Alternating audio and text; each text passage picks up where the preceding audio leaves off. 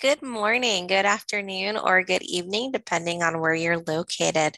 Today, we're going to touch on co parenting during the holidays. I want to bring up a couple of things modeling, modifying agreements, and your why. When you think about how you speak and interact with your co parent for your child, do you consider the effect on the child? I have parents who say very ugly things about the other parent, and they will say the reason they do that is they want their child to know. They want their child to know what the other parent did. They want to toughen up their child so that their child will not tolerate that. Need to take a step back and acknowledge that you have hurt feelings. Acknowledge that you have not resolved conflict with the partner, the father or mother of your child, the co parent of your child. How do we work on that? You can take small steps. It starts with how you refer to the other co parent and how you handle the situation. I can give you an example. Let's say that, and we'll just use the example of, uh, of a father who works at the office the pickup time is five o'clock. He's made that clear at the office. I have to be done here by 4:30. I have to pick up my child at five at the designated meeting area. No matter how many times he says that, he gets piles of work put on his desk and he tries his best to leave on time, but he's not setting the right boundaries.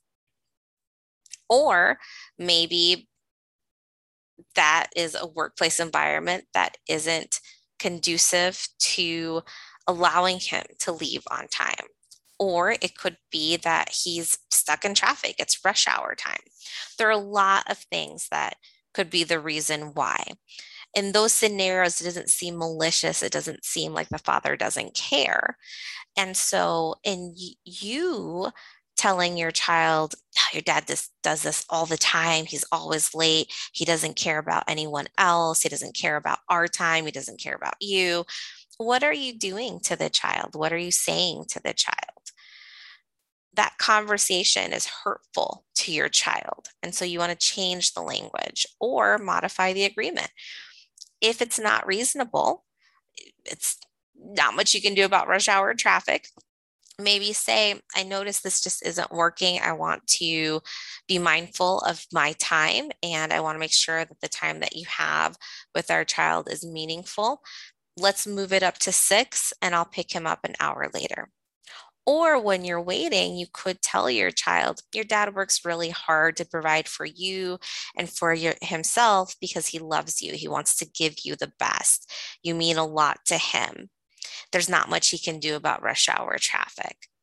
Notice the change in the language. Now, for those who will say, Well, I want to toughen up my child, are you toughening them up? Are you teaching them the skills that they need to resolve conflict? Are you teaching them to have an open heart and open mind? What is your why in the words that you use with your child? What do you want them to model? Remember that what you do, your child will model. Those are things to think about, especially during the holidays, because I know during the holidays, schedules can get a little bit trickier. The other thing I want to touch on too sometimes there's a, a holiday, a time of day that's more meaningful to the co parent because of family traditions. Can you be a little bit open to that? Are you okay exchanging a little bit so that your child participates in important family traditions with the co parent and has time for important family traditions with your family. Another topic is grief. Uh, and this podcast is going to be longer than what I originally thought, but I wanted to, to touch on that really quick too. Families do not look the same. Every family looks different. My family does not look the same like my neighbor's family. We need to be mindful of that. It could be that there are children who have guardians who are not the parents. Could be that the family has two moms or two dads. Could be that it's a single parent home. Could be that they're stepchildren, so siblings.